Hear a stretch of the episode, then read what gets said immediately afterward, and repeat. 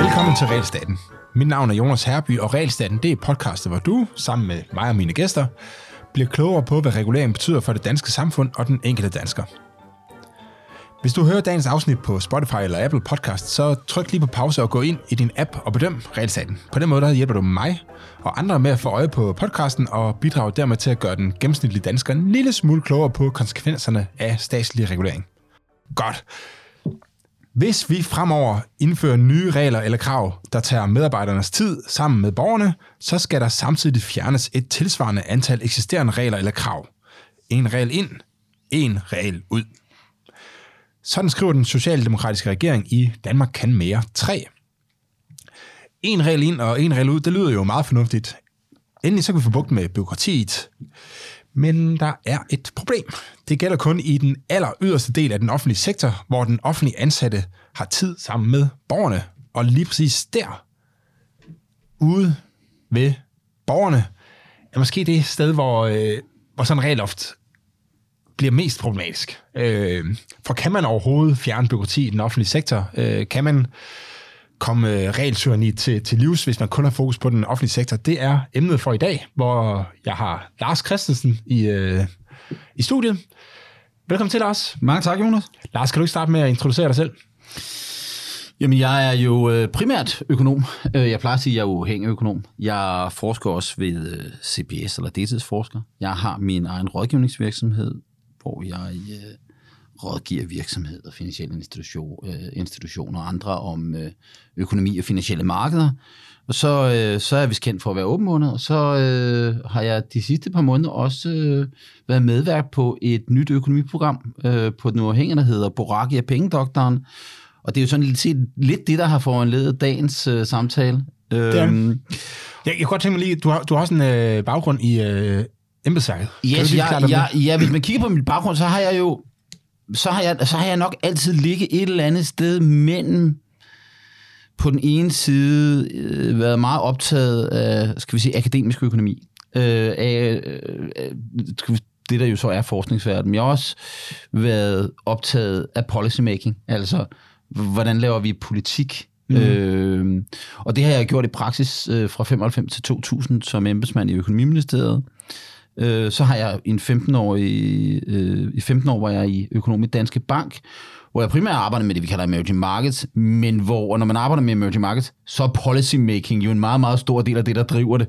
Øh, der er mange politikfejl, øh, der er meget usikkerhed omkring politik i lande som Brasilien, eller ja. Polen, eller Rusland, Kina. For eksempel. Øh, ja, for eksempel. Og så kan vi sige, øh, og så, øh, så kan vi sige, så, så, så for mig at se, så har det jo tit været det der, der hvor jeg har benene i forhold til min praktiske arbejde, det har været, der vil, der vil fire ben.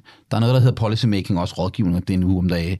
Så er der, skal vi sige, det at være public intellectual og, og, og sige min mening offentligt og bidrage til den offentlige debat. Så er der det forskningsmæssige, som jeg jo har på, på CBS. Øh, og så er der det rådgivningsmæssige. Jeg holder også masser af taler og sådan nogle ting. Og det, det, øh, det liv, jeg lever jeg, hvor jeg kan, kan cirkulere rundt i, i blandt det der. Men jeg vil sige, det der er det forenlige det hele, det er, jeg går op i at være økonom.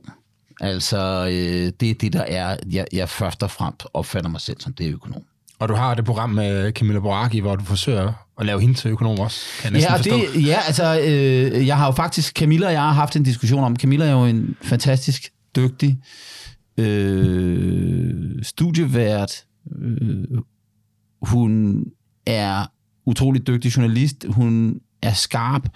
Men Camilla har også det her med, at hun jo altså, jeg kan mærke på hende over de her tre måneder, vi laver program, hun bliver mere og mere økonom. Øh, og, hun, øh, og, og det kan jo godt ødelægge programmet, øh, frygter jeg, at, øh, at øh, den ene vært, som egentlig skulle stille de dumme spørgsmål, øh, retter den kloge økonom, fordi hun godt selv kan svarene.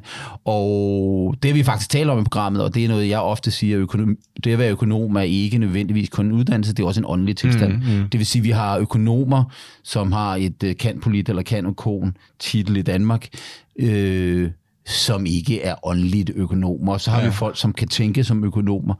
øh, som, som, har nogle andre, øh, som har nogle andre faglige titler. Og øh, økonomi er for mig at se en måde at tænke på. Og, øh, og, og det, øh, det, kan, det har Camilla bestemt øh, adapteret øh, ganske hurtigt. Og det kan man sige, det handler måske også om styrken i det her. Jeg tror også, at jeg tror nok, Camilla havde de indsigter i høj grad forvejen, fordi det var derfor, at vores dynamik kan fungere. Det at hun kan stille mig nogle spørgsmål, som hun i hvert fald måske delvis godt kender svaret på, og så få mig presset øh, i den rigtige retning. Og det, øh, det synes jeg, der er kommet nogle ret spændende udsendelser ud af øh, hidtil. Jeg har hørt øh, nogle af dem, men jeg har skrevet det til den uafhængige, at det er irriterende, at man ikke sætter farten op, fordi at jeg hører, jeg hører altid podcast på Ja, altså det, er simpelthen, det, det er simpelthen det mærkeligste. Det er, og, men, men man kan også sige, at uh, en af idéerne med Boraki og Pengedoktoren, som programmet hedder, det er faktisk også at underholde. Det er at ikke være tørre, ikke at være mm. kedelige. Vi, øh, I sidste program talte vi om, øh, indleder vi programmet med at tale om øh, Camillas øh, problem med fugtige tær.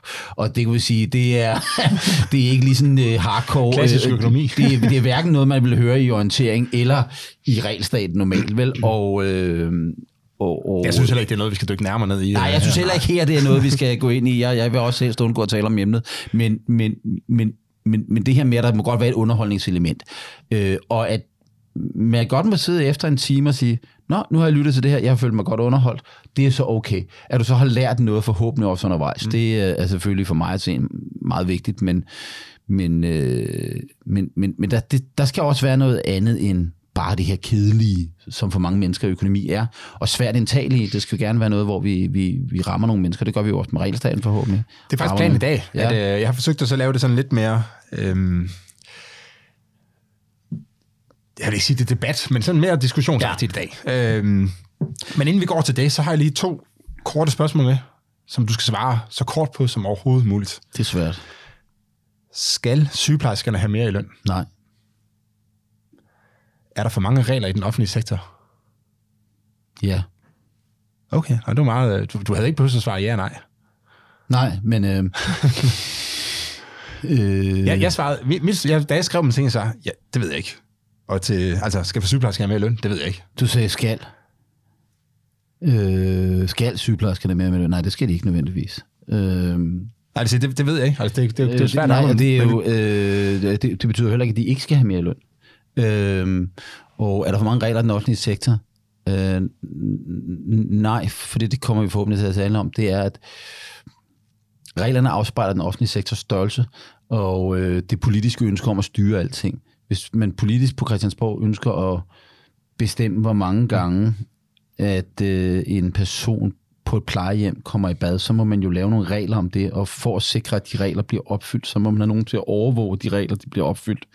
Så hver gang man laver nogle regler på Christiansborg, så skal der jo være endnu flere. Mm. Men det er jo fordi, man har en præference for, at den service, der vil leveres, skal være på en helt bestemt måde. Der skal være så mange børn i klasserne.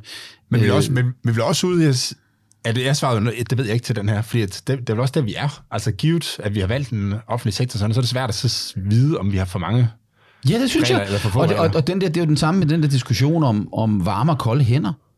Øhm, på vej hen i studiet kan man lige til at have en lille snak med din chef, Martin Aarup, om det.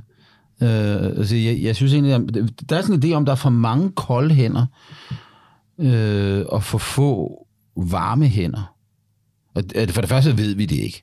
Men for det andet, så vil økonomisk teori, eller public choice-teorien jo, altså økonomisk teori om politiske valg, jo sådan set tilsige, at der måske i virkeligheden er for mange varme hænder og for få kolde hænder. Altså at det, der er politisk bevågenhed for, altså vi skal have nogle flere politifolk, vi skal have nogle flere sygeplejersker, sygeplejerskerne skal have mere løn. Okay. Men, men, men skal vi have flere politimænd? Kunne det ikke bare være, at vi skulle ændre vores straffesystem? Kunne det ikke bare være, at vi skulle øh, øh, ændre øh, på den, øh, den regulering af samfundet, så der ikke var behov for politifolk? Hvis vi nu mhm. har afskaffet og afkriminaliseret narkotika, så ville vi øh, kunne, kunne afskaffe en hel del politibetjente. Så ville de begynde at følge enderne over gaden igen. Ja, det ville de gøre, ikke? øh, eller øh, øh, eller øh, er, det, er det virkelig sådan, at vi skal have vi er ude på sygehusene, at det er, øh, det er sygeplejerskerne, der skal lave vagtplanerne. Hvorfor er det ikke en, øh, en HK-medarbejder, der skal gøre det? Øh, og det vil så give for at være en kold hånd. Øh, og kunne det ikke godt være, at en masse af de ting, som øh, læger og sygeplejersker laver i dag, kunne erstattes af noget teknologi?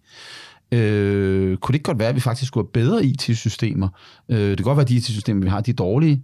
Jeg, jeg siger ikke noget af det, vi skal. Jeg, min, min, min pointe er bare den her, øh, vi skal have flere varme hænder, vi skal have færre kolde hænder. Ja, ja, det, det lyder meget godt. Altså man kan se i hvert fald i, øh, altså i supermarkedet og sådan noget, Ja. i, øh, der, der er antallet af varme hænder, altså dem, du møder nede på ting, er jo faldet drastisk øh, de sidste 40 år, ikke? Mens, Jo, jo, og, det, og, og, og, øh, mens der kommer flere kolde hænder, som sidder og sørger for, at priserne er det rigtige, og man får Jo, men bemærk det der, lige præcis, noget, lige præcis det der med syg, øh, med, med, med, øh, med øh, jeg har aldrig nogensinde, jeg har aldrig nogensinde mødt en kunde nede i Netto, der sagde, der, der, der skal simpelthen være nogle flere varme hænder her. Det er vi sådan set uinteresserede i. Det vi er interesseret i, det er, at vi kan gå ned og få varen, og vi kan få varen på en relativt let måde, og så skal vi betale så lidt som muligt for varen. Øh, og varen skal så have den bedste mm. kvalitet, Øh, og, den, øh, og, og, øh, og det indebærer selvfølgelig også, at den er opbevaret forsvarligt, og den, øh, øh, mælken er kold og alt sådan noget. Øh, men der er aldrig nogen, der sådan har en holdning til, hvordan den produktion den fremkommer.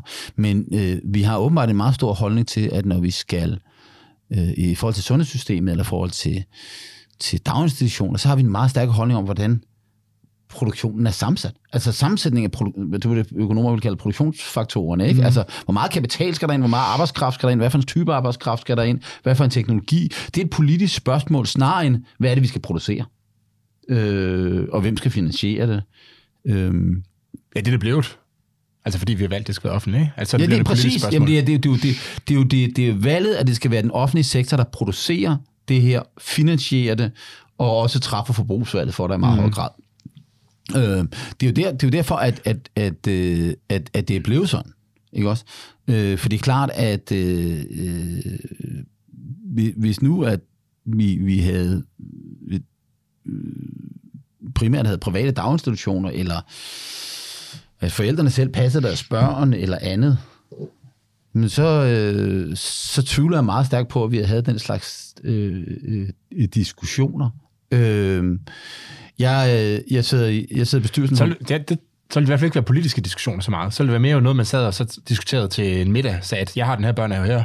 Ja, der, ja. det, der er virkelig mange voksne, som det synes jeg er rigtig godt. Og nogle andre vil Ja. sige, at vi, vi har valgt den her børnehave her, der er der, øh, der de, har, de har virkelig god mad, og hvad ved jeg, altså nogle andre også finesser. Og så man, ja, altså, jeg, man har forskellige...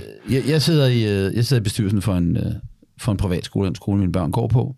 Øh, og de, de, vi, vi har selvfølgelig i bestyrelsen nogle diskussioner, som knytter an til, til kedelige ting. Faktisk det meste er kedeligt. Det meste handler faktisk om økonomiske rammer. Hvordan, øh, hvordan med budgettet? Hvad er vores udgifter? Skal vi have, hvad med de forhold, som børn, vi har undervisningslokaler? Vi har en, det er en lille skole, hvor der ikke er så store lokaler. Det vil vi godt gøre noget med. Men der er nogle økonomiske begrænsninger. Det skal, alle de ting skal vi hele tiden forholde os til. Det er vigtigt mm. i en bestyrelse. Det, som forældrene er optaget af, er, øh, er børnenes velvære. Det er den undervisning, børnene får. Øh, det er øh, pædagogiske principper. Øh, det er, hvor frit eller øh, hvor udsvævende er det, hvordan er også de fysiske rammer, sådan nogle diskussioner. Men jeg har aldrig nogensinde hørt en forælder sige, øh, det skal være den type lærer, eller vi skal have flere lærer, eller vi skal have færre lærer. Det, det, handler, me, det handler alt sammen jo i virkeligheden om, hvad gør det her for børnenes indlæring mm. og trivsel. Mm. Det er det, det hele handler om. Og så kan man, så siger man, jamen, så går vi ud fra skolen og skolens ledelse, træffer de rigtige valg, så de, vi får det her. Og så er der også det med en privatskole, at man kan tage sine børn ud af skolen, og sætte dem på en anden privatskole eller på en folkeskole. Så kan man stemme med fødderne. Og det er der jo så nogen, der gør. Den skole, vi er på, er det heldigvis sådan, at de fleste, altså hvor jeg sidder i bestyrelsen, at de fleste, de godt vil ind på skolen. Øh, så, så, så det giver så anledning til en, øh, til en venteliste. Øh, men, men, men, øh, men, men det er jo ikke det er, jo ikke, det, er, det er jo ikke en diskussion om regler. Jeg hører ikke nogen forældre, der kommer og siger, at der, der, der skal være de, de regler. Øh, Og mange skal have en... Øh, altså mange skal have en... Hvad er det der? Altså det der læreruddannelsen der, hvor man har... Hvad fanden er det hedder, når man har et eller andet linjefag? Er det ikke Ja, det, ja, ja. Jo. Hvor mange skal ja, have det, det, linjefag? det, de diskussioner har vi ikke. Det er klart, at selvfølgelig, når man ansætter lærere på skolen, så diskuterer man selvfølgelig den kvalitet af de lærere, man har. Ja, ja, ja. Men jeg, jeg, jeg, faktisk... Øh, Lars, må jeg ikke lige prøve, fordi Jeg bliver lige nødt til at fortælle en, ja. meget, en, meget, en lille anekdote fra den her skole af. Øh, vi havde en SFO-lærer, som desværre øh, gik bort sidste år øh, alt for tidligt. Øh, men når hun, øh, øh, Julita, øh, hun sagde velkommen til nye børn på skolen, og det foregår på skolen i skolegården øh, hver forår, øh, sammen med forældrene, så siger hun altid, eller sagde hun altid, her på skolen har vi ikke nogen madpolitik. Det har vi ikke, fordi I er voksne mennesker, og I godt ved, hvad der er godt for jeres børn. Så vi har ikke nogen madpolitik. Det ansvar, det overlader vi fuldstændig til jer, og vi forventer, I lever op til det ansvar. Og det synes jeg jo sådan set er meget sigende om det her, fordi meget af det her regler handler jo om ansvarsfralæggelse, mm. fordi at i en stor, kold offentlig organisation, der kan man jo ikke være sikker på, at der er nogen, der tager ansvaret. Øh, det er der masser, der gør, men man kan ikke være sikker på det, og derfor så indfører man regler og påbud og overvågning og gå så en tvang. Ikke? Jeg havde en plan om, at vi skulle starte et lidt andet sted. Øh, så lad os gøre det. Ja, fordi når, meget af det her, det handler, altså når man indfører regler i den offentlige sektor, så handler det jo tit om kontrol. Du har været lidt inde på det. Øh, altså der er et eller andet, man synes skal være på en bestemt måde, så indfører man nogle, nogle regler, øh, og kræver måske nogle afrapporteringer, så man kan se, at det, man har bestemt, det rent faktisk øh, foregår. Men inden vi, inden vi går til at den offentlige sektor sådan lidt mere detaljeret, så kunne jeg egentlig godt tænke mig, så, tænke mig at du ligesom forestiller dig, hvordan kontrollen foregår på en restaurant. Altså ja. en, en, en restaurant, der er sat i verden for, øh, for at tjene penge og lave god mad og tjene penge. Hvad, hvilken kontrolmekanisme er der der? Jamen, jeg tror, jeg tror, det er vigtigt at huske på, at øh, en virksomhed, internt i virksomheden, har virksomheden også en planøkonomi. Øh, jeg synes egentlig, at, øh, en britisk øh, økonom, Ronald Coases diskussion, helt gående tilbage til øh, øh, øh, den artikel, han skrev, som hedder Theory of the Firm, mm. øh, tilbage i begyndelsen af 30'erne, som man skriver, skrev, at han var 22 eller 23 år gammel, helt ufattelig ung øh, økonom, da han skrev det, eller var dog nok blev færdig som økonom, da han skrev den her artikel om Theory of the Firm. Tanken i The Theory of the Firm handler i virkeligheden om, at, og det er noget hans arbejde, som resten af hans liv handler om, det er, hvor går grænsen mellem stat eller skal vi sige, mellem planøkonomi og marked. Mm.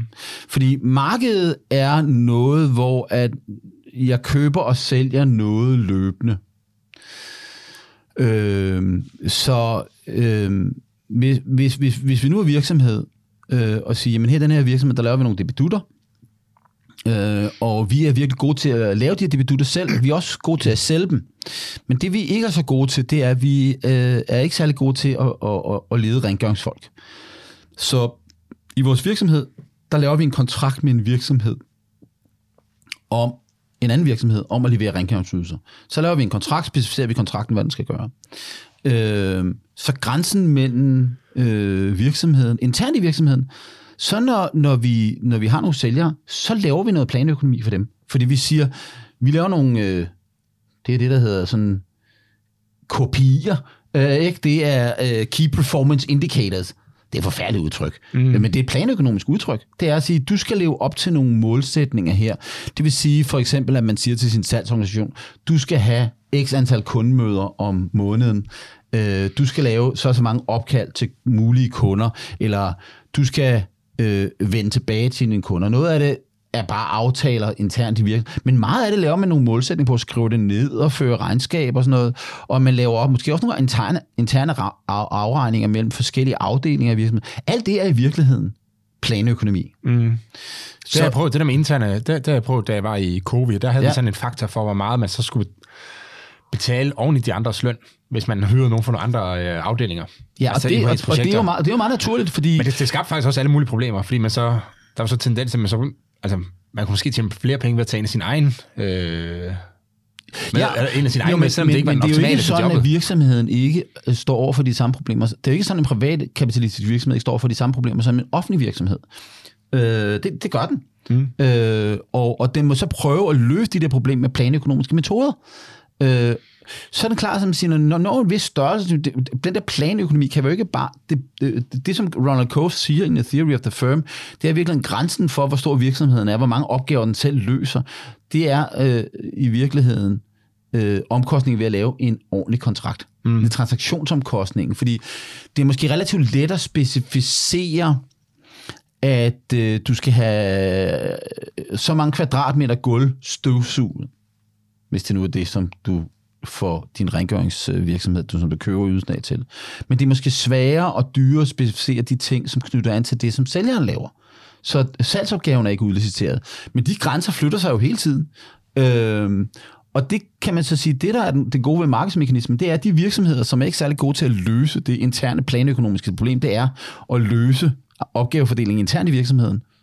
De klarer sig dårligere på markedet. Mm. De, de, har, de har, vi har højere omkostninger, så de vil ikke kunne øh, øh, øh, sælge øh, den vare til den markedspris, der måtte være gældende, og det er en mere effektiv virksomhed, der kan gøre det. Så, så vi vil have en tendens til, at de virksomheder, som ikke løser opgaverne efficient eller effektivt, altså ikke omkostningseffektivt, og ikke leverer varen til den højeste kvalitet, til den givende pris, at de bliver slået ud af markedet. Så der er hele tiden sådan en mekanisme, der gør det. Det har vi jo ikke ja. i den offentlige sektor. Så det, så det altså, der man måske kan, kan det man måske kan forestille sig, det er, at der kan være en, altså, der kan være en fordel ved at lave virksomheden større, fordi du kan udnytte nogle store driftsfordele. Ja.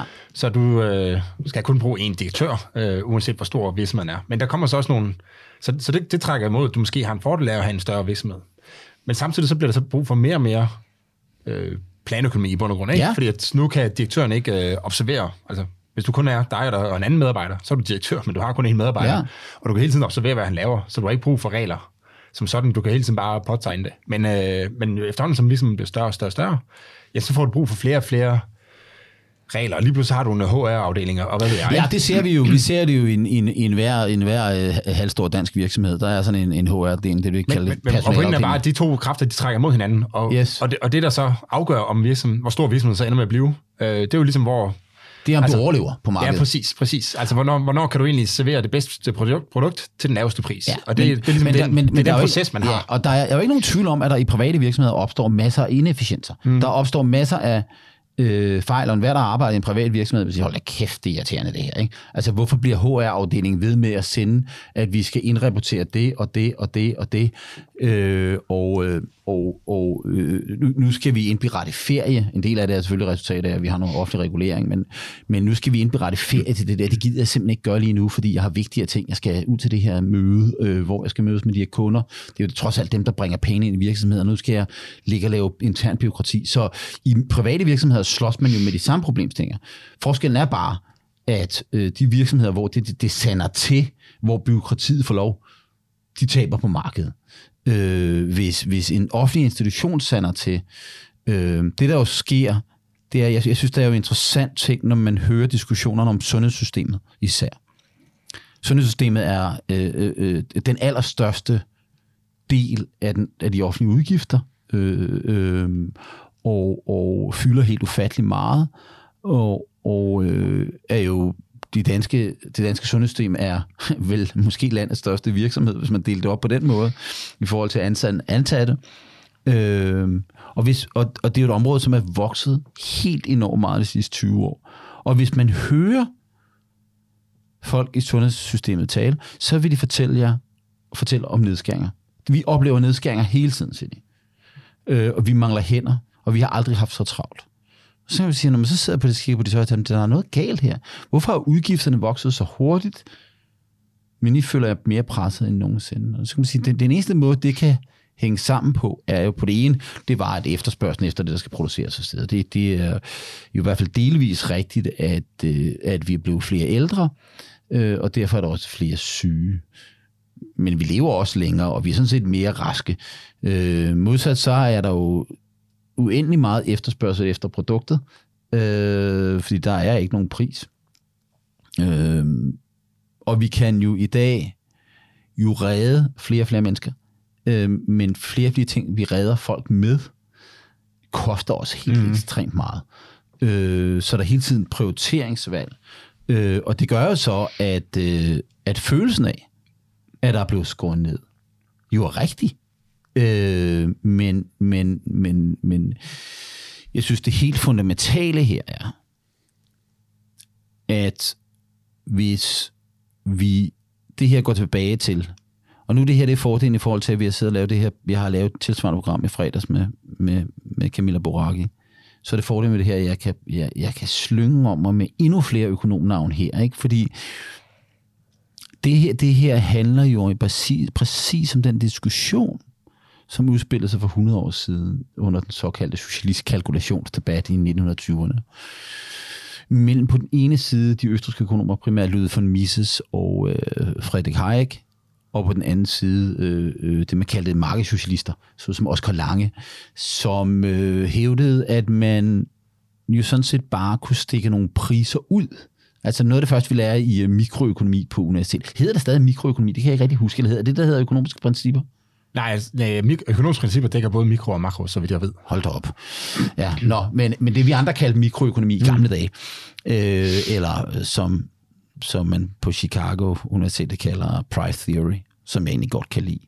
Øh, mikro, mikroøkonomi, øh, det første, vi jo, noget af det første, der vi handler, det er, at vi har nogle agenter i økonomien, der træffer valg. Vi har forbrugere, vi har producenter, øh, og vi træffer valg om at forbruge det ene, eller forbruge det andet, eller producere det ene, eller forbruge det andet, og mange input vi skal, hvad for nogle typer input vi skal bruge i produktion osv. osv.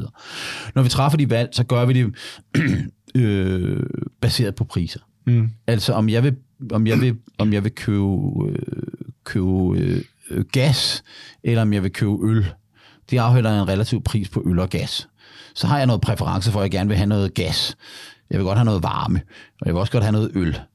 Øh, men hvis prisen ændrer sig, så ændrer jeg min efterspørgsel efter det alligevel. Mm. Jeg slukker måske for lyset, eller skruer ned for varmen, eller jeg drikker nogle færre bajere, eller nogle flere, fordi den, prisen ændrer sig. Så prisen sender et signal om, hvordan, hvordan vi skal tilpasse for efterspørgsel. På samme måde, hvis jeg kan producere noget som virksomhed, jeg kan bruge øh, to ufaglærte eller en faglært, øh, så, så bestemmer den relative løn mellem ufaglærte og faglærte, hvor mange jeg bruger til at producere mm. det, så det er meget vigtigt i vores allokeringsproces. Og der siger de såkaldte markedssocialister, at det er den rigtige måde at opfatte verden på. Det er det, er det som Leon Valra øh, øh, for halvanden hundrede år siden fandt ud af, eller mere end halvanden hundrede år siden fandt ud af, de såkaldte marginalister, at vi kan, at, at, at de allokeringsprocesser, der kan vi ligesom bruge prisen til at træffe de der allokeringsvalg. Mm. Hvor meget vi skal bruge til det ene eller det andet, og hvor meget vi skal bruge af det ene eller andet. Og derfor er prisen afgørende. Det, som markedssocialisterne siger, det er så, så skal vi bare kaste en pris ud. Så skal der bare sidde en central planlægger og sige, at prisen er det. Men de, de lægger mærke, de, de går ud fra, at der, er en, der bliver sat en ja, pris. Ja, ja. Øh, der er faktisk en bog, der hedder Red Planning, som, øh, som handler om alt det der med, hvordan de... Hvordan man kan gøre det. Ja, også hvordan det... Ja, den, ja. Og, og, øh, den er jo meget god, men... Den, den, den burde jeg læse, den, her, den kender jeg ikke. Øh, så er på den anden side, så, var, så stod den her diskussion stod Mises og Hayek og sagde, at jamen, prøv at høre her, øh, priser er noget, der opstår i markedet. Altså, der, øh, der skal være nogen, der sætter priserne. Det er det, ofte det, som på engelsk kaldes, eller på det, med et angsaksisk udtryk kaldes en entreprenør. Det er ikke sådan, det render over, der bygger huse. En entreprenør, det er, og det, det forfærdelige udtryk, en iværksætter er ikke det rigtige ord. En, mm. entreprenør er i virkeligheden en spekulant. Det er en, der spekulerer i at sige, at hvis jeg nu kan købe noget billigt herover og sælge det dyre herover, det er ham, der render rundt og finder huller i markedet. Hvor der er noget, der er billigt, hvor der er noget dyrt. Det er hans opgave hele tiden at afsøge markedet. Og vi er alle sammen entreprenører eller spekulanter, fordi vi, hvis, hvis der nu er tilbud på noget i, en, i en, et supermarked, så går vi derned. Mm. Øh, eller, så vi, vi overvåger hele tiden priser i et eller andet omfang. De bedste er dem, der gør for, den enes affald til den andens skuld. Ikke? Altså, jo, man tager jo. noget, som nogen egentlig bare skal med, og så flytter ja. det 100 meter ned ad gaden, og, og, så kan de sælge til og, og vi, vi, vi, vi nyder jo alle sammen godt af de der, øh, altså, øh, jeg er ret sikker på, øh, øh Jonas, du, du, du, du studerer, jeg bruger ikke meget tid på at studere priskataloger, vel? Men det altså mine, mine kære forældre, de bruger meget mere tid på priskataloger, hvad ting koster forskellige steder. De er jo... Altså tilbudsaviser og sådan noget? Eller? Ja, whatever, eller... Øh, ja, selvom de er 75, så er de på nettet, ikke? Ja, ja, ja. Så ved de, hvad ting koster. Ja. Ikke også? Og de er jo i virkeligheden de største helte i markedsøkonomien, ikke også? Fordi det er dem, der sørger for, at, uh, hele at, tiden, snydt. at du ikke bliver snydt. Så sørger, så sørger de for det, ikke? Det er det, som øh, CBF's professor uh, uh, Lasse Heier i virkeligheden har talt. Han har talt om i de finansielle markeder, at de finansielle markeder er efficiently inefficient. Øh, og det handler om, at markedet er ikke efficient. Der, er, der, der ligger penge på gaden, øh, i hvert fald kortvarigt, men øh, der er jo nogen, der skal betales for at afdække informationen om, hvor er der nogle tilbud. Sørge for, at øh, udbud og efterspørgsel er lige med en anden, det vi kalder mm. clear. Øh, dem, der er entreprenører, de skal belønnes, så de belønnes ved, at markedet er minimalt inefficient. Øh, så, så, så, så den gevinst, der er ved at rende rundt og søge efter ting, det er i virkeligheden dem, der sørger for, at priserne så bevæger sig i retning af øh, at være det, de er i et marked. De render rundt og lukker huller i bunden. De lukker huller, ikke også? Og det er min mor og far, når de kigger i et, i, i, i et Bilka-katalog versus et, et Irma-katalog eller Rema 1000, eller det er aktøren i de finansielle markeder, osv. osv. Øh, og, og det, som Hayek og Mises siger, det er, de mennesker, de institutioner, der gør det, er fuldstændig afgørende for, at vores markedssystem fungerer. Det nytter ikke bare noget at sige, at bare der er pris, at vi, vi kan ikke bare opfinde priserne. Priserne skal, skal, skal findes ved sådan en, en søgeproces, øh, som foregår organisk. Mm. Øh, den er ikke centralt planlagt, det er en decentral proces. Og der kan man så sige, men hvad er problemet i den offentlige sektor? Det er, der er jo ingen entreprenører, der er jo ikke nogen, øh, der er min mor og far ikke, vel? Øh, øh, fordi der har vi sagt, der skal produceres så mange øh, øh, øh, hjerteoperationer, der skal passe så mange børn, der skal uddanne så mange mennesker på universiteterne, øh, der skal bygge så mange motorveje, der skal være så mange politifolk. Okay, hvis vi nu så finder ud af, altså det er, hvor lang skal, hvor, nu har der været en diskussion her for nylig om, øh, som øh, regeringen har taget op, de vil forkorte øh, uddannelserne. uddannelserne, ikke også? Er kandidaten ja. på universitetet, ja. Og jeg synes jo, jeg synes jo faktisk interessant, øh, øh, min reaktion var, jeg, jeg tænkte, nu, nu måtte jeg hellere skrive, når regeringen gjorde noget, som jeg synes var fornuftigt, må jeg hellere sige det et sted. Så jeg skrev et, et, øh, et Facebook-opslag om, jeg synes, det var glimrende. Og min gode ven Peter Kuhl som jeg er professor på Københavns Universitet, skriver, at det var han ikke enig i. Og det er jo så bemærkelsesværdigt, hvis Peter og jeg er uenige om noget, så det, det er meget sjældent, det sker. Og sandheden var jo, at øh, vi, vi havde to forskellige tilgange til det. Min tilgang var det sådan set bare, at jeg mener, at vi bruger for mange penge på uddannelse, generelt. Og øh, så det her det er sådan set en form for grønhøstermetode. Vi skærer bare noget af det væk. Mm. Sådan, øh, uvid, og, og, og, og, og, og, øh, og, og tilgang til det er i virkeligheden, at øh, jamen, vi producerer for meget. Øh, vi producerer mere, end der ville have været gjort i et frit markedssetup, fordi det er gratis. Øh, så vi producerer for meget. Og Peters indvending var modsat, at øh, det er muligt. Øh, det er faktisk i høj grad muligt, at vi producerer for mange. Vi var enige om problemet. Vi var enige om problemet. Og han sagde, men, men, men, men, men løsningen er ikke og skære sådan bare across the board øh, uddannelsen gør dem kortere. Vi skal hellere skære nogle uddannelser væk, og så faktisk gøre nogle andre længere og bedre. Mm. Og det er jo sådan set økonomisk, teknisk korrekt. Fordi øh, lad os nu forestille os, at vi har to uddannelser.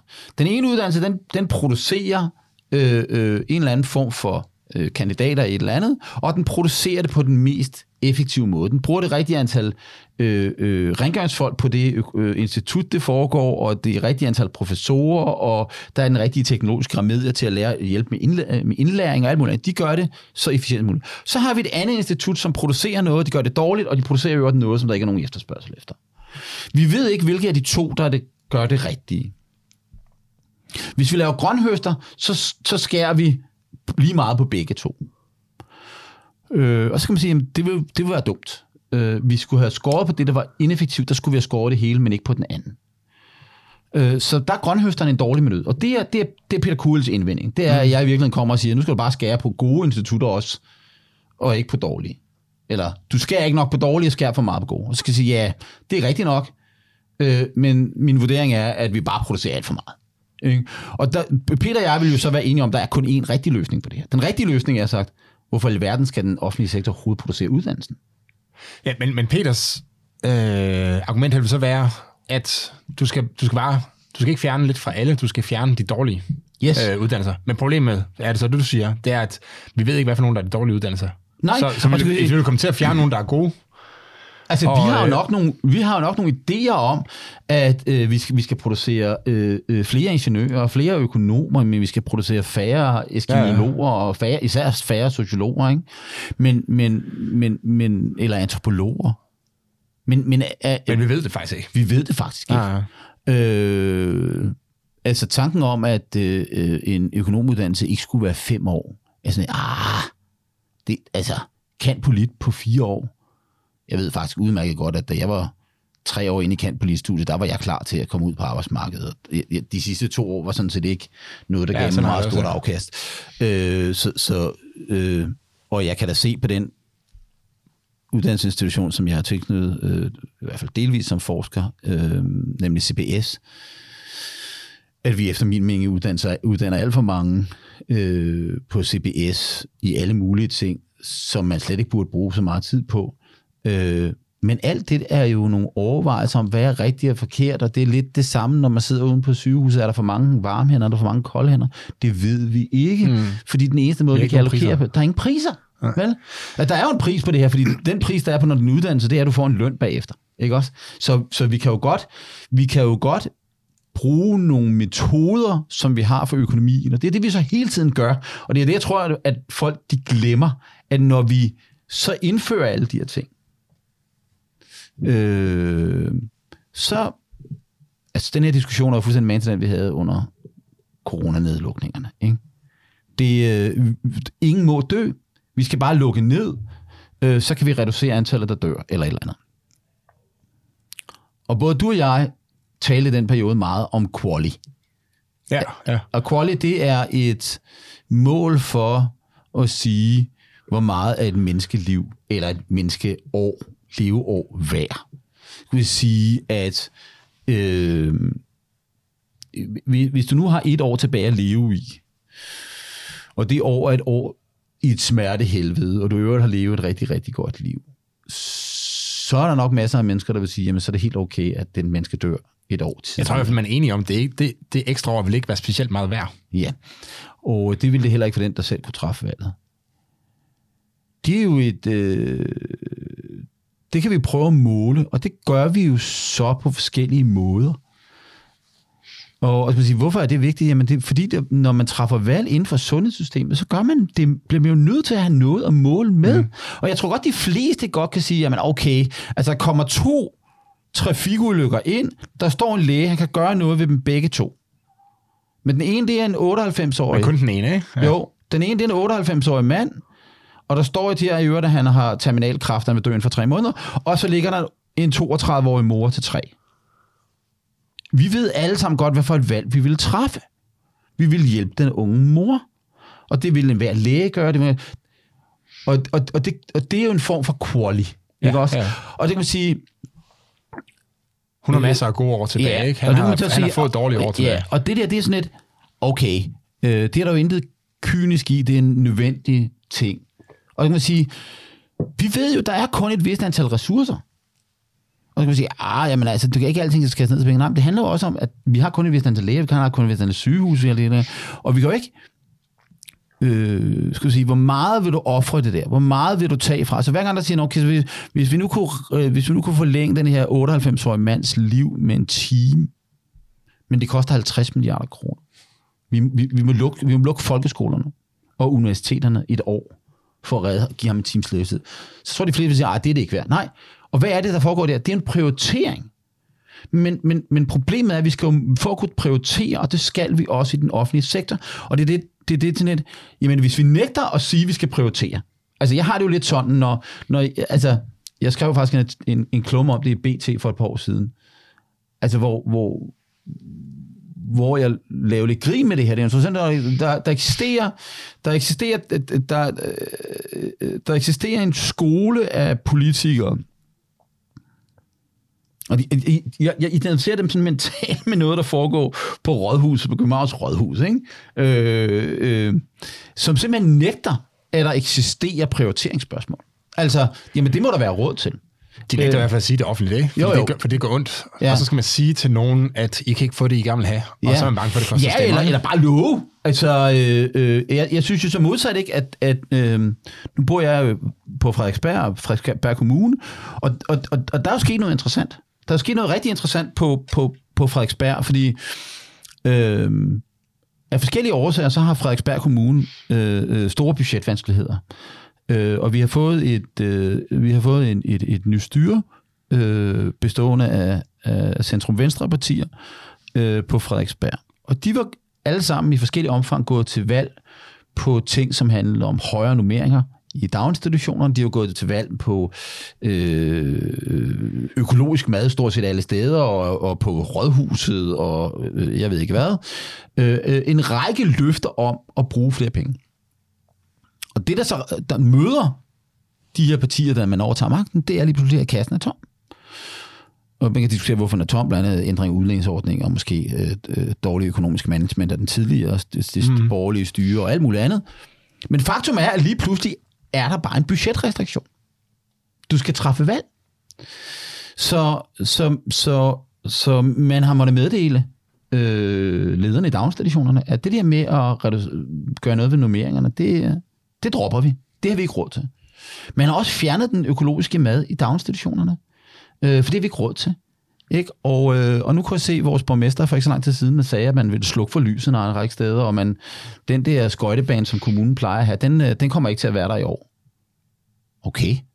Hvad er det, der sker her? Det er, at der er nogle budgetrestriktioner, der tvinger til at lave nogle rationaliseringer. Mm. Øh, hvorfor er det præcis det ene versus det andet? Altså, er det virkelig en... Altså, hvorfor, kan man spørge, hvorfor skal skøjtebanen skæres væk? Og der er jo sådan lidt, ah, Hvorfor skal der overhovedet være en kommunal skøjtebane, vil jeg nok starte med at spørge. ja, det kunne du spørge om. Jeg synes jo, det er en øh, meget hyggelig lille ting dernede, at den der er der. Det er jo, det er udenfor, ikke? Det er om vinteren. Men det er jo så- også noget, der fungerer, på markedsvilkår. Ikke? Det er jo givetvis. Øhm, men det, jeg vil sige med det er, handler det ikke også om, at man, øh, at man, man, man, man, man, man ændrer på noget, som folk kan se? Ikke også? Øh, man skærer på noget, som folk kan se, og vi er ansvarlige eller ikke ansvarlige. Ikke også? Øh, jeg synes jo, det er interessant. Øh, øh, Danmarks Radio har Det kan også med til at, så, altså de sætter jo også skatten op, ikke? Så det kan Jo. også med til at, ligesom, at prøve at se, at vi er nødt til at skære skøjtebanen væk. Øh, og, ja, ja, og, og, ja, det, det. så hårdt er det, så derfor Ja, kan I nok forstå, og, at vi er nødt til at skatten og, op. og når vi taler om de her varme og kolde hænder, så handler det jo så meget om det der, hvad er det, der er synligt? Men Lars, Lars Ja. ja. du har, vi har cirkuleret en hel masse om det, men fordi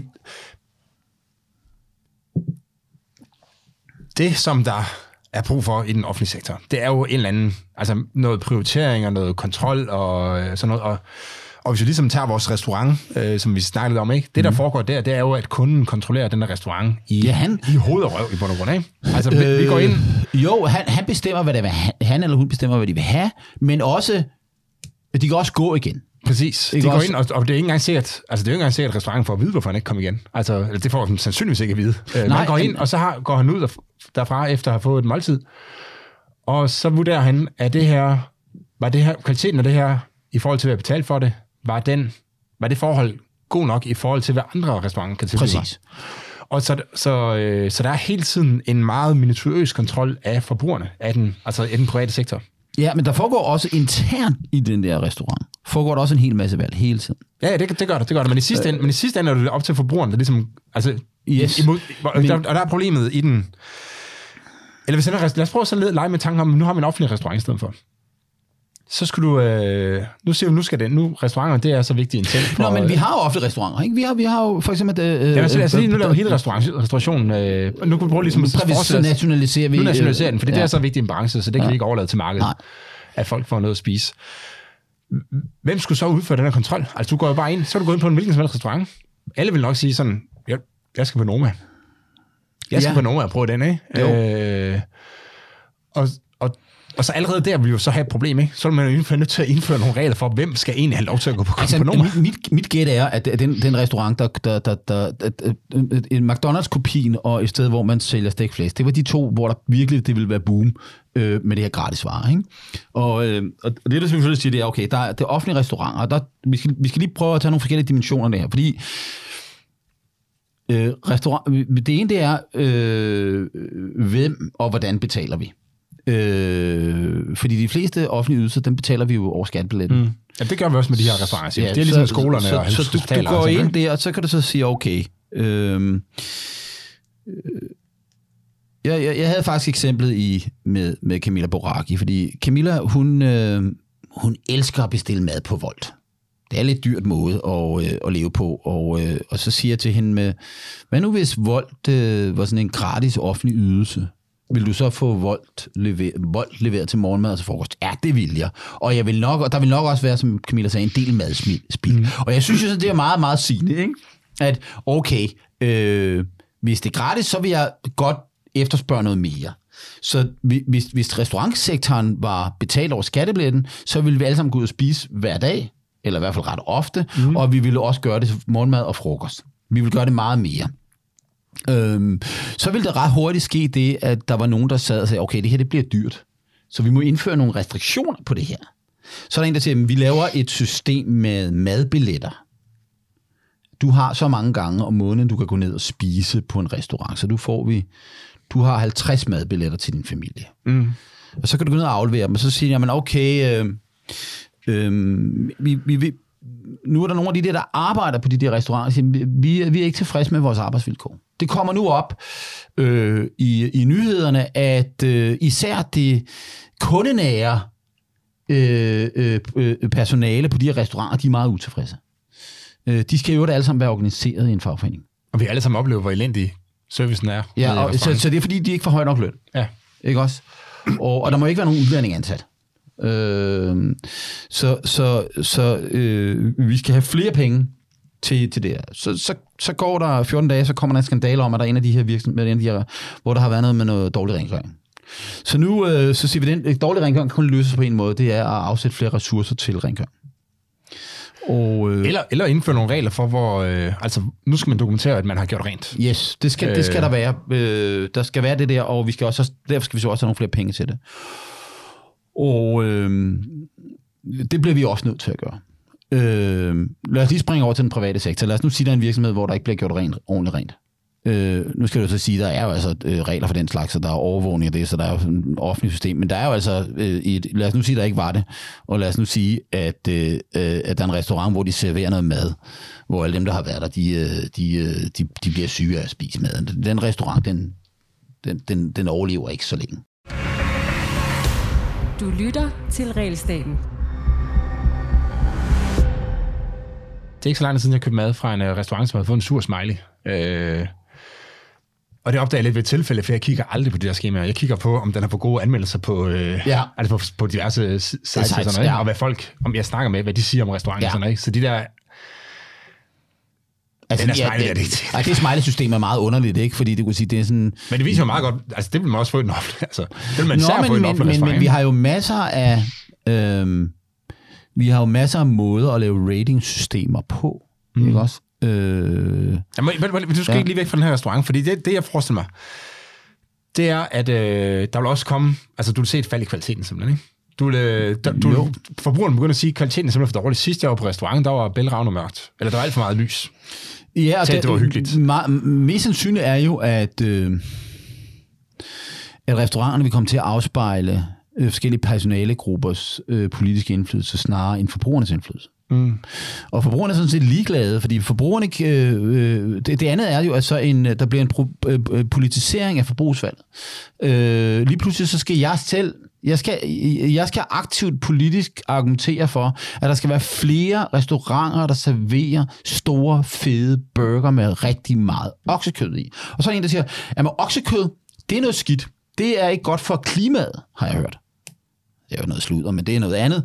Øh, det skal vi have grebet ind overfor. Så øh, ingen offentlige restauranter, og der er kun offentlige restauranter, må servere oksekød. Så er der statsministerdebat på TV2, og så skal ja, de stå og, og diskutere, diskutere om, om der skal være mere af det hvor store, ene Og hvor store burgerne skal være på restauranterne og så videre. Ja, og prøv at høre her. Hvor mange øh, madbilletter man skal have. Og... Dansk Folkeparti's Morten Messerschmidt har fået en eller anden bizarre opfattelse af, at der i øh, venteværelserne på danske øh, hospitaler er for meget det, han kalder beduinlejre.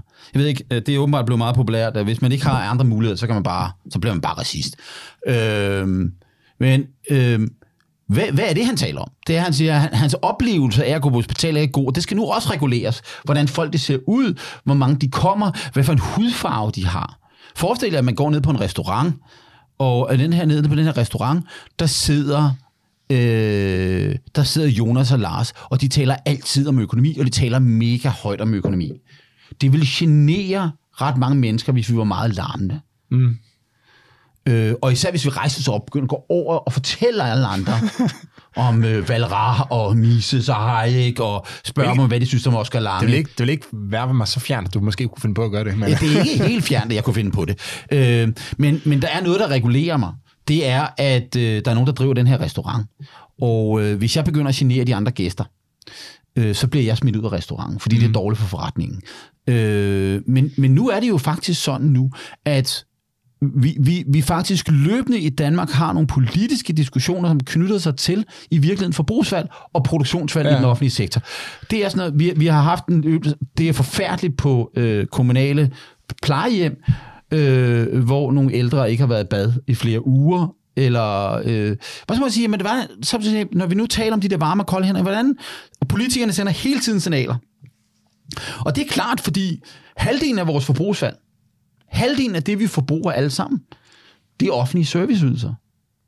Men, men vi kan i meget, meget lille omfang inden for de ydelser stemme med fødderne. Vi kan ikke gå væk. Mm. Altså, der er den her ydelse, den sætter sådan ud. Skal sige, jamen Lars, du kan, gå fra, du kan melde dit barn ud af en skole og melde det ind over en anden skole. Øh, ja, men hele skolesystemet er reguleret på, hvordan de gør det. Altså, og så jamen, der er friskoler, der er privatskoler. Ja, men øh, I vil lukke alle de muslimske friskoler, fordi I kan i hvert fald ikke lide, at der er nogen, der underviser ja. efter nogle andre principper, fordi vi skal, der skal være... Men, men jeg vil faktisk sige, at netop fordi der er øh, altså friskoler, så gør det trods alt, at der er grænser for, hvor elendig folkeskolen kan blive. Yes. Fordi folk har rent faktisk et andet sted at søge hen, og de, yes. kan, de kan oprette det alternativt, ja, men, men sådan men, ser det jo ikke ud alle steder i den offentlige sektor. Altså, nej, du kan ikke... nej, altså øh, vores skoleområde er jo faktisk et af de steder, hvor vi har i, i, i forhold til offentlig forbrug, eller altså forbrug af noget, som det offentlige finansierer, eller delvis finansierer. Det vi har fri- og privatskoler, er jo en fantastisk positiv ting, i forhold til at sige, se her, vi kan faktisk godt levere en ydelse, der er så god. Altså hvis du kigger på øh, øh, øh, øh, privatskolerne og friskolernes omkostninger, øh, så er de jo lavere end de omkostninger, der er på tilsvarende offentlige skoler, og som regel, så er output mål som karakter mm. og velvære højere.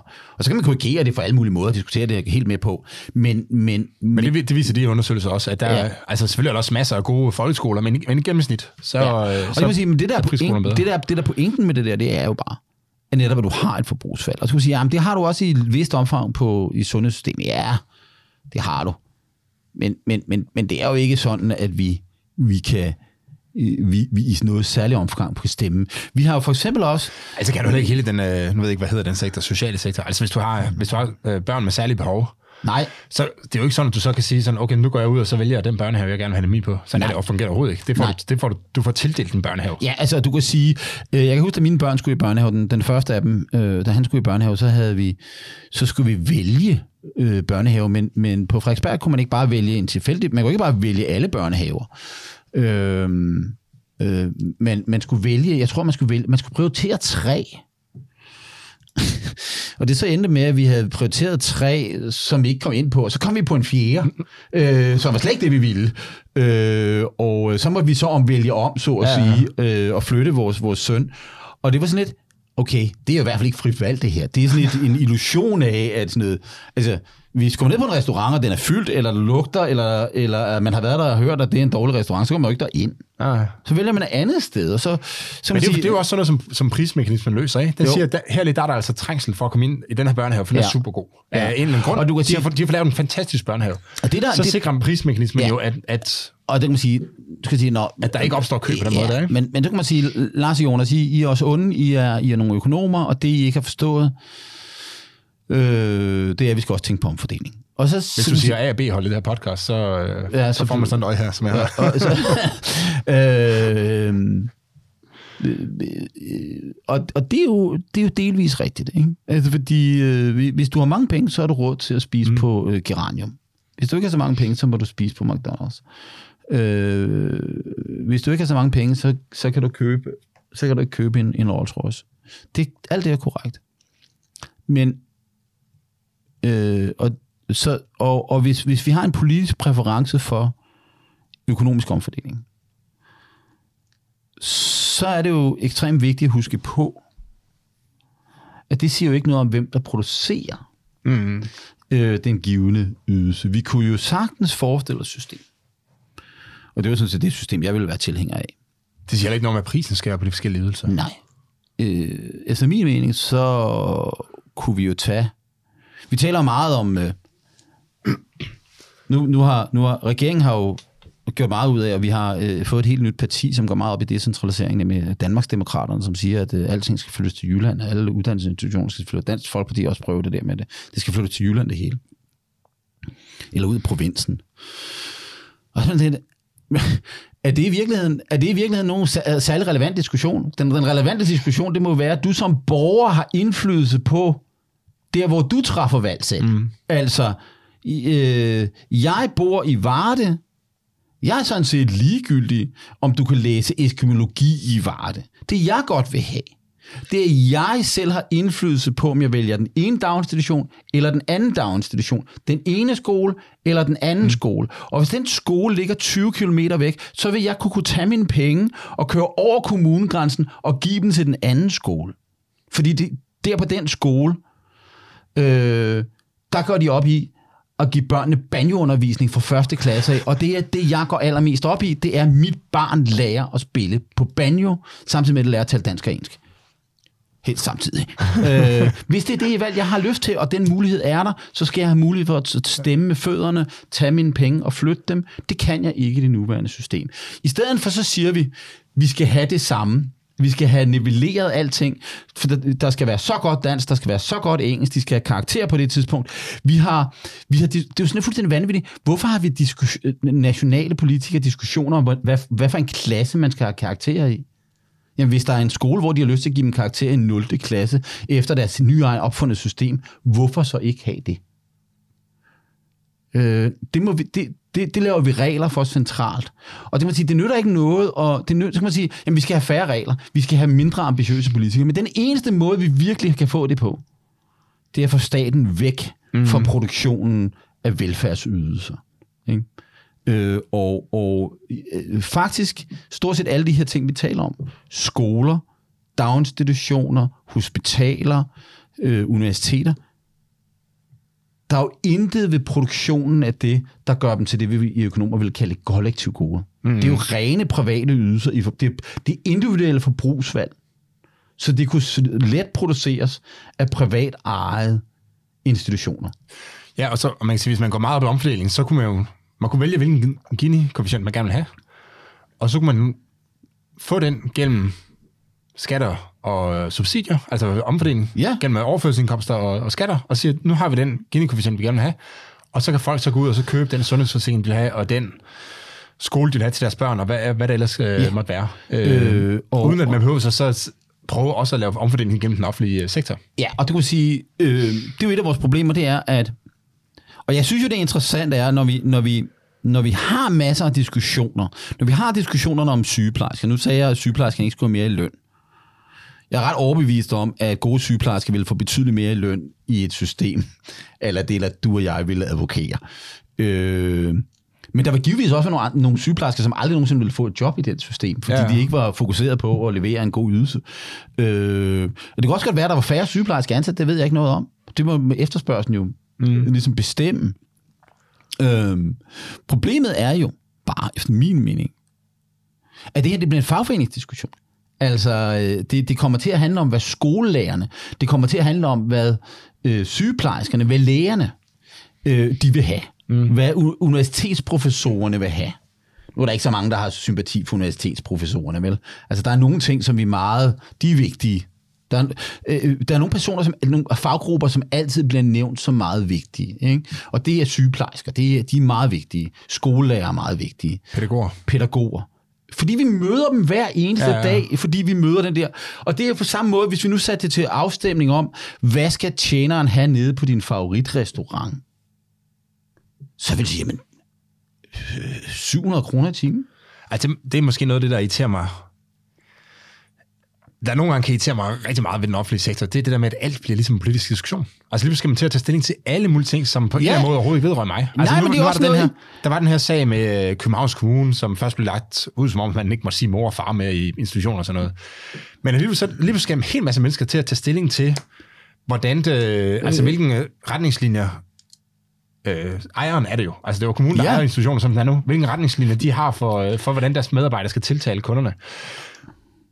Det, altså sådan nogle retningslinjer findes jo også i alle mulige andre virksomheder. Ja. Øh, det er jo ikke tilfældigt, at McDonald's siger, øh, kan jeg, kan ikke jeg ved ikke, hvad de siger, men altså, Ja, de, de siger jo ikke- øh, hvad så bøsser, hvad vil du have? De siger jo, de tiltaler jo kunden på en pæn måde, yes. og ellers så bliver de korrekt. Øhm, Øhm, så ja, det, det er fuldstændig naturligt. Ja, og- men, men og- alligevel skal jeg til at tage stilling til det i kommunen, øh, men det gør jeg jo aldrig på McDonald's. Der siger jeg bare, hvis ikke de tiltaler mig på en ordentlig måde, Ja, så går jamen, du. så, så går jeg over på Burger King i stedet for. Ja, og, og, øh, og, og, og, det, og det er jo præcis det, det handler om, det er, at alting, når det offentlige skal producere alting, så bliver alting politiske diskussioner. Mm. Og det betyder også, at det bliver medianvælgeren, der kommer til at bestemme, hvad det er for et produkt, jeg får. Mm. Ikke også? Hvis jeg nu var den der forældre, der var meget optaget af, at mit barn skulle lære at spille banjo fra første klasse af, så er det ikke det produkt, der er tilgængeligt for mig. Men øh, nu er det heller ikke alle produkter, der vil være tilgængelige på det frie marked til en Lige præcis det, der tror jeg ikke, pris. øh. Den der vil nok ikke være... Der, der, ligesom, der skal være en vis masse af ting. Ja, før man kan få prisen men, med, ikke? men, men vi har jo alle sammen forskellige præferencer. Nogle af os sætter pris på, øh, at vores børn lærer noget med en given faglighed, øh, med en vis ordentlighed. Øh, andre går op i, at øh, de i skolen øh, får at vide, at der eksisterer 18 forskellige køn. Mm. Jeg synes, det er totalt latterligt, når jeg hører, hvad der er, der bliver sagt af de der ting, sådan nogle ting, der opstår fra Københavns Kommune af. Så sidder jeg i mit reaktionære Frederiksberg jeg og siger, ej, det der er forfærdeligt.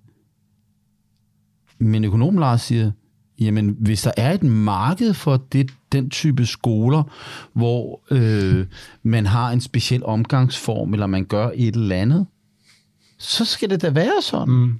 Altså, vi, vi, altså øh, vi, vi, vi, hvis, øh, vi, det produkt skal der tillades. Altså, jeg ved da ikke, jeg, jeg synes der også, der er visse restauranter, som jeg synes er helt forfærdelige. Jeg kan, jeg kan for eksempel ikke, jeg kan for eksempel ikke lide lever, vel? Hvis der var en restaurant, der sol, kun så lever, så ville jeg ikke gå ind på den restaurant, vel? Men, men jeg kan godt lide oksekød. Så kan jeg godt lide at gå på restaurant, hvor jeg går og får en stor bøf. Øh, så går jeg på de, så træffer de forbrugsvalg. Men det, jeg, jeg, jeg, jeg beder da aldrig kommunalbestyrelsen tage stilling til, eller øh, Christiansborg om at tage stilling til, hvad det er for nogle steder, jeg skal spise, mm. eller, eller, eller, eller, eller hvad for noget tøj, jeg skal have på. Ikke? Og, og, og du kan sige, det øh, hele problemet med det her er, at vi har øh, vores forbrugsvalg politiseres. Øh, og vi vil jo alle sammen godt have, at det vi får.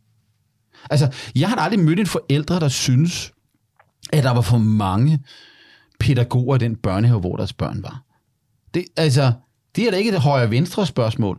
Hvis jeg kommer ned og siger, okay, øh, der er en øh, nyuddannet, ja, det er en pædagogmedhjælper, ikke? Og der er 58 børn inde på stuen, ikke? Og det tyder ikke, når man bliver beskiftet, og de løber rundt og vælter ting, og, øh, og de er jo det meget lille lokale, der er koldt derinde. Så siger jeg, det er ikke rart. Det vil jeg godt have lavet om på. Og så står du udenfor og så siger, vil du stemme på et parti, der vil gøre det flere af det? Ja, det vil jeg godt. Okay. Så, så siger du, ah, okay, ja, men så siger vi, vi må lige have håndteret det her.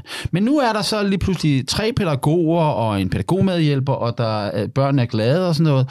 Og så kommer der, så, så siger man, "Ah, men jeg kunne sådan set stadig godt bruge en pædagog mere. Men der er ikke på noget tidspunkt nogen, der spørger, okay, men de der penge, du skal bruge til det, det skal du nu tage for noget af det, det andet forbrugsvalg. Fordi du skal betale mere i skat, så nu kan du øh, købe mindre tøj til dine børn. Du kan øh, tage, ikke tage på ferie. Men det er jo det, som markedet gør. Vi træffer forbrugsvalg hele tiden. Når gaspriserne stiger, elpriserne mm. stiger, så siger vi, okay, så må vi justere vores forbrug, så må vi træffe det her. Jeg, jeg, var, jeg, jeg, var, jeg var noget rystet, da jeg så, at øh, partilederne i partilederdebatten forleden dag var blevet spurgt om, det var statens ansvar at sørge for, oh ja, at folk jeg. kunne betale deres regninger. Øh, jeg tror stort set, at samtlige partiledere sagde, at det var det. Og så må man sige, okay, øh, er det så også statens ansvar at træffe beslutninger om, hvad det er, du forbruger? Altså, øh, og vi, vi har jo allerede politikere, der så taler om at rationere vores energiforbrug. Det gik meget hurtigt, det. De foreslog, at man skulle sætte hastigheden ned allerede i... Øh, altså lige da priserne steg på benzin. altså, så, så selvom jeg måtte have råd til at have et højere energiforbrug, så måtte jeg ikke have det. Øh, eller simpelthen, jeg elsker simpelthen bare at have lyset tændt. Så øh, øh, nu tager jeg ikke på ferie i år. Jeg havde ellers regnet med, at jeg skulle til Gran Canaria i, i, i, i 8 uger. Øh, det, det dropper jeg, fordi jeg elsker bare at have lyset tændt. Hvis det er dit forbrugsvalg, skal du have lov at tage det valg. Øh, og det, der produceres, det afspejler forbrugernes præferencer. Og i den offentlige sektor er det der ikke med den måde, vi, vi, vi alle sammen som forbrugere øh, kan tilkendegive vores præferencer om det offentlige forbrugsvalg, er gennem at stemme. Men, men i stemmeprocessen, der laver vi ingen økonomiske overvejelser. Der laver vi ingen økonomiske afvejninger. Det gør vi, når vi shopper. Mm. Når vi går ned i butikken og køber noget, så kører der noget ud af din, din, din, din bankkonto, og så tænker jeg, så er der mindre til noget andet. Nu må jeg træffe nogle valg om det her. Eller, okay, det er, det er måske dumt at købe det der. Jeg vil hellere spare lidt på det. Og sådan noget. Det, de, de valg kan jeg jo ikke have i den offentlige sektor. Og derfor så, så bliver det bare noget med, det er for dårligt, der skal flere penge til det, øh, og i øvrigt skal der produceres det, der ser sådan her ud. Men selv om man kunne afgøre det, så de ting, man, man stemmer om, er jo ikke noget, man har nogen som helst anelse om, hvorvidt det kommer til at virke ned i institutionen. Altså hvis man stemmer om, at nu skal, nu skal det være minimumsnummeringer, jeg har jo ingen anelse om, hvorvidt det kommer til at påvirke. Altså om det, Nej, om det er nej. det, der kommer til at give en god institution. Nej, eller, altså, eller hvad er andet. minimumsnummeringer? Det eneste, det, eneste, der kan, det eneste, der kan vise det, det er jo, at man får nogle institutioner, som gør det på forskellige måder. Øh, og så med, over tid finder man ud af, om der er nogle måder, der er bedre end andre, og, og det skaber faktisk en bedre institution, som der er flere, der godt vil vælge for deres børn. Ja, og så kan man sige, men jeg tror, jeg Altså, tror vi, vi har lige flyttet vores datter, datter fra øh, en børnehave til en anden børnehave. ja, Og de ligger 500 meter fra hinanden, samme kommune, øh, jeg- og jeg går ud fra, de har samme øh, ressourcer og sådan noget. Øh, og det er bare altså, gigantisk forskel Ja. øh, på, hvordan de, de to børnehaver de er. Og, øh, og, og, og der, men der er jo ikke noget, der ligesom sørger for, at den ene den dør, mens den anden den overlever. Nej, og det kan sige, det, du kan sige, den, der leverer varen dårligt, den bliver ved få det dårligt. Ja. Og øh, øh, men man hører jo, altså noget af det, som virkelig kan få folk til at ændre deres stemmemønstre ved kommunalvalg, det er skolelukninger, ikke? Altså, hvis, hvis, nogen, hvis det lige pludselig kommer op, at den skole, hvor dit barn har gået på for otte år siden, skal lukkes, så stemmer du på det parti, der ikke vil lukke den, ikke også? Øh, selvom der overhovedet ikke er nogen børn i det område, øh, eller selvom at den, øh, den bevisligt leverer et dårligt produkt, så har du en eller anden præference for det der, og det koster dig ikke noget at tilkendegive den præference. Vel? Fordi du er jo ikke, altså, du stemmer aldrig med penge på, vel? Øh, og eller, du stemmer måske med penge på, men du, du, du, der bliver ikke taget noget for din penge på, hvis du kommer og kræver, at, Nej, det har ingen, ingen, ingen som helst betydning for dit øh, privatliv, hvad du stemmer ned i stemmeboksen. Nej, og, og det, øh, øh, det er et stort problem, og det kan sige, det vil vi jo, jeg tror, det der ligesom er konklusionen i den her diskussion, det er jo ligesom at sige, det er meget fint, når jeg står og taler om flere varme hænder og færre kolde hænder. Afbyråkratisering. Så må man bare sige, at det, det der, det kommer I ikke til at opnå, så længe I som politikere bliver ved at sige, at I skal blande jer i, hvad der skal foregå i den enkelte daginstitution øh, i, i, i skoleskemaerne. Altså, vi havde jo en fuldstændig vanvittig diskussion, efter min mening, da man, da man besluttede, at vi skulle have heldagsskole i Danmark. At der var nogen, der havde den ene holdning, og nogen, der havde den anden holdning. Og så tænkte jeg, jamen, det, det kan man jo ikke have en holdning til. Jeg kan have en holdning til, hvad der passer mine børn bedst i en given situation. Det, og det kan man sige, er det også et valg mellem heldagsskole eller halvdagsskole? Nej, men det kunne jo godt være, at det var nogle forskellige ting. Det kunne også godt være, for eksempel, at en skole øh, øh, besluttede, at den indgik øh, et samarbejde med nogle øh, idrætsklubber om, at, øh, at børnene faktisk når, kunne tage en pause midt på dagen og gå over og spille fodbold eller basketball eller et eller andet, og så komme tilbage. Og det var det valg, man traf der lokalt, fordi det passede godt ind i det mm. lokalmiljø. Og det der var, Nej, nej, nej. Det skal vi fra Christiansborg beslutte, hvor mange timer vi har. Og det var sådan lidt, nej, det skal vi ikke. Det, og det, det underlige er, at folk siger, altså, det var ligesom helt naturligt, at det var noget, man skulle diskutere øh, politisk sådan noget. Ja, men det her er og, men, mærke det, men det er jo i bund og grund lige så unaturligt, som hvis vi sad disku, og politisk skal diskutere, hvor, øh, hvor lang tid, hvor meget bøfferne skulle steges på restauranterne. Yes, fuldstændig. Fuldstændig. Og hvor meget, hvor meget salat, der skulle være til en, øh, i en burger og sådan noget. Ja, præcis. Og, og, og, øh, og, og det er jo fordi, det ikke er det individuelle forbrugsvalg. Det interessante er bare alt det her, vi taler om, skoler, uddannelse, øh, øh, sundhed, øh, daginstitutioner, det er individuelle forbrugsvalg. Det er fuldstændig individuelle forbrug. Der, hvor vi ikke har det her, det er der, hvor vi har kollektive goder. Det er forsvaret, det er politiet, det er delvis infrastruktur, det er retsvæsen. Ting, som vi i øvrigt stort set ikke diskuterer. Altså, jeg synes, bemærkelsesværdigt, at der er krig i Europa, og vi, vi diskuterer ikke det allervæsentligste, øh, måske lige nu, politiske emne, som vi burde diskutere, Ja. med dansk forsvars- og sikkerhedspolitik. Det er stort set fraværende for den danske øh, øh, valgkamp. Man har besluttet, at der skal sættes flere penge af, så er det ikke Ja, om, om 30 år. Øh, sådan et, ja, om der så Der er er, faktisk, nej, Lars, der er en ting, jeg havde egentlig tænkt, vi skulle runde af nu, men der er faktisk lige en ting, som øh, jeg lige vil høre din øh, mening til. Det er det her med, at det bliver, det bliver tit frembragt som et argument for, at, øh, at sundhedsvæsenet skal være offentligt. At det er et meget kompliceret produkt. Altså det er meget svært at vide, hvad der er, øh, altså hvad den rigtige behandling for dig er, hvis du har et eller andet problem. Øh, og, og derfor så dur, så dur det ikke, at lægen han tænker på penge i bund og grund. Øh, Nej. Hvad, hvad, hvad vil du sige til, til det?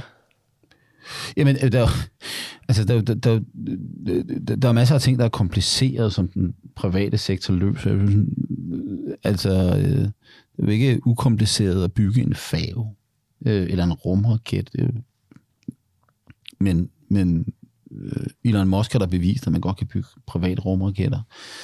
Øh, jeg synes, det der er den store udfordring i det, er jo, at det rører ved noget meget centralt. Det er, at pengepunkten jo i sidste ende kommer til at bestemme. Og her taler jeg om den kollektive pengepunkt. Hvor mange mennesker vi kan redde. Mm. Og fordi der er jo ikke nogen tvivl om, jo flere penge vi har, jo, jo længere kan vi leve, jo mere sundhed kan vi levere. Der er bare ikke uendelig mange ressourcer. Og så kommer der prioriteringsvalg ind. Øhm, jeg synes ikke, det er oplagt, hvordan man skal organisere den, øh, sundhedssystemet, om det skal være privat eller offentligt. Men jeg synes ikke, det er oplagt på den måde at forstå, at vi er ikke et idealiseret system. Vi starter ikke fra scratch af. Og derfor kan man også sige, når det er... Øh, øh, jeg, jeg så meget gerne, at vi havde meget mere øh, privat opgavevaretagelse af de ydelser, som vi er finansieret gennem øh, øh, skattebilletten. Og nogle le- steder er det ret oplagt. Altså, jeg, har- jeg har meget svært ved at forstå, hvorfor vi ikke bare for længe siden har omdannet alle folkeskoler til friskolesystem. Mm. Altså fuldstændig friskolesystem. Øh, det, det kan jeg simpelthen ikke forstå. Øh, øh, jeg, jeg, har- jeg, jeg, jeg kan heller ikke forstå, hvorfor vi, vi, vi ikke har totalt privat finansieret øh, uddannelses, højere uddannelser, altså universiteterne. Øh, og hvis man så vil lave omfordeling, så kunne man lave en låneordning. Øh, det kan jeg heller ikke forstå. Øh, Jeg kan heller ikke forstå, hvorfor vi ikke... øh, Vi er gået ret langt af vejen på gymnasieskolerne, med, med, med, men, men de, gymnasierne kan også ikke gå konkurs. Øh, Så, så, så, så det er ikke en fuld øh, frit, frit forbrugsvalg. Øh, daginstitutioner, hvorfor, hvorfor er det ikke fuldstændig privat øh, varetagelse? Man kan godt have tilskud, men jeg kan ikke forstå, hvorfor det ikke er privat opgavevaretagelse. Så, men sundhedssystemet er svært. Øh, sygehusene er svært, fordi du kan ikke bare tage en del af det system og pille ud. Øh, vi har... Øh, og det betyder ikke, at man ikke skal forsøge, men, men, men, men, men, men der er nogle af det, hvor det er lettere at gøre det, og hvor man bør gøre det. Men hvis vi tager sundhedssystemet, så har vi jo blandt andet det der problem med, at vi har en be- behandlingsgaranti. Det er så det meget, meget andet. Du skal have ret til at få varen for free, og den skal blive leveret. Og hvad sker der så? Så siger man, okay, den måde, jeg kan løse det behandlingsgarantisproblem på, det er, at det offentlige system kan ikke gøre det, så laver vi nogle private sygehus, der er specialiseret i at sælge præcis der, hvor der er noget. Det er jo meget fint. Men prisen på det produkt bliver bare tilsvarende høj, fordi staten har allerede sagt, at jeg er villig til at betale uendelig meget for det. Mm. Øh, og det er jo ikke sådan, at du sige, det er jo ikke problemet er ikke, at opgavevaretagelsen er privat, men at man har stukket en blankocheck ud. Øh, og, og, og, og, og, og det skaber nogle problemer. Og derfor kan man så sige, jeg tror, vi har en massiv behov for en fuldstændig fundamental gennemtænkning af, hvordan vi producerer sundhedsydelser i det her land. Men der er ikke et eller andet quick fix, og jeg tror, at der er en meget stor risiko for, at når man begynder at pille ved enkelte elementer i systemet, så får man ikke nødvendigvis forbedret noget. Og det, og det gør vi jo hele tiden. Vi, vi har sådan hele tiden sådan en modeling through proces om, vi pinder en lille smule herover, så flytter vi lidt her og sådan noget. Men altså, det, det er jo et kæmpe system, og det bliver bare større og større på grund af demografi, øh, demokratisk, øh, demografiske tendenser. Ja, og demokratiske tendenser i øvrigt også. øh, øh, og, og, men, men, men, men hvis vi vil gøre noget ved byråkratiet, så må vi gøre noget ved opgavevaretagelsen. Vi må simpelthen sige, at der er flere, færre ting, der besluttes på Christiansborg, og flere ting, der besluttes af forbrugeren. Mm. Øh, og det kræver privat produktion, det kræver priser, det kræver, at vi kan stemme med vores penge på og med fødderne, øh, at vi kan vælge, øh, at vi er villige til at bruge priserne. Det behøver ikke ske, øh, så at der sker noget med omfordelingen, i forhold til omfordelingen. Det kan stadig være gratis at gå i folkeskole, Øh, subsidieret at have børn i daginstitution og gå på universitetet. Men jeg kan ikke se, hvorfor at daginstitutioner, skoler, universiteter, gymnasier på nogen måde er ydelser, der skal produceres af den offentlige sektor. Så det du siger, det er, altså i Sverige har man jo indført skolepenge, hvor man bare får en, en hvad hedder sådan en, en voucher. En voucher. Ja, ja. Altså en, En en check, du kun kan bruge, hvad hedder sådan Ja. de, øh, Ja, du får en check, som du kan tage til, den, til en anden skole. Et gavekort er det vel i bund og grund, ikke? Og det er jo det system, vi har på friskole- og privathøjskoleområdet, øh, som er rigtig, rigtig velfungerende. Og efter min mening, så burde øh, vi tage samtlige folkeskoler i det her land og omdele til, omdele til friskoler. Så vil vi jo også fjerne en meget stor del af det kommunale byråkrati, for der er slet ikke grund til, at vi har Hvorfor, hvorfor skal kommunen... Altså man kan sige, vi taler meget om, om, om decentralisering, men hvad skal flytte ting ud til kommuner og friskole eller øh, frikommuneforsøg og sådan noget? Jamen hvorfor skal der være det der fordyrende led, der hedder regioner og øh, øh, kommuner? Altså, hvis, hvis, hvis, hvis checken kan sendes direkte til skolen, så kan skolen da bare selv stå for opgavevaretagelsen. Så kan det godt være, at der er nogle, nogle lokale tilsyn med et eller andet, ligesom der er miljømyndigheder, arbejdsmiljømyndigheder og sådan noget. Så går mig det et skoletilsyn, der gjorde, at børnene eller forældrene ikke, eller skolen, der beslog ikke børn eller misrygtede dem, eller et eller andet. Det har forældrene selvfølgelig en ret betydelig interesse i, ikke sker, ikke? Øhm, at øh, øh, øh, det, det oplagte vil være at omdele samtlige skoler i det her land til friskoler, øh, og så, så justere ydelsen til det. Mm. Øh, og Så altså konklusionen på vores samtale, så vi kommer ret vidt omkring, øh, men, men er det, hvis man, altså hvis man afbyråkratiserer den offentlige sektor, så skal man i virkeligheden altså lukke den offentlige sektor og, og lade det være øh, altså lade det være markedsbaseret i stedet for. Altså det er Jamen, du kan sige, at det her er jo... Vi, vi, vi taler det er jo, jo utrolig meget. Vi har jo den her valgkamp, der foregår lige nu, ikke? som jo handler om... Vi siger, at er en masse, der taler om afbyråkratisering. Det sagde de borgerlige. Og det er jo fordi, de ikke vil tale om det fundamentale problem, med at staten producerer alle de her ydelser. Mm. Øh, og, og, og vi taler meget om inflation, men der er ikke nogen, der taler om, hvorfor er der inflation, men, men vi vil godt... Øh, vi, øh, ordet inflationshjælp er lige pludselig blevet... Jeg, jeg hørte Pelle Dragsted tale om inflationspolitik, og jeg tænkte, hvad er det for noget? Er det en, en politik til at skabe inflation, eller at skabe mindre inflation? Hvad er det? Nej, nej, nej. Det er en, det er en omfordelingspolitik, øh, hvor der er nogen, der skal beskyttes mod inflation. En inflation, som i øvrigt rammer alle. Mm. Øh, der er ingen, der taler om årsager. Vi taler, det er om symptombehandling. Det er, hvorfor fungerer øh, det er sådan noget med, at vi, der skal flere penge til sygehusene. Øh, der skal være regler for, hvor mange gange, at, at de gamle kommer i bad på, øh, på, på, øh, på, øh, på, på, på plejehjemmene. Der skal være øh, heldagsskole eller ikke heldagsskole. Der skal være det ene, og det skal vi bestemme på Christiansborg af. Men der er ingen, der taler om, hvorfor tingene ikke fungerer. Det fungerer ikke, fordi at den staten og kommunerne og regionerne insisterer på at producere alle de her ydelser, som i virkeligheden er ydelser, som vi har et individuelt forbrug af. ja, så det fungerer ikke, fordi planøkonomi ikke fungerer. Præcis. Ja. Og, og det, det, det fortalte Hayek og Mises os for 100 år siden. Mm. Så, øh, så vi skal ud af planøkonomien, hvis vi vil med byråkratiet. Præcis. Det, vi runder af her. Vi er kommet vidt omkring. Jeg, har faktisk masser af ting, jeg godt vil øh, snakke om stadigvæk, men øh, det bliver program nummer ikke to den her og tre. gang. Ja. øh, og tak til jer, der lytter med derude. Øh, som altid, hvis I vil kontakte med mig, eller, eller Lars for den skyld, så øh, det hurtigste er nok sociale medier, men ellers også øh, mail. Øh, I skriver til mig på herbysnabla.cepos.dk Tak for i dag.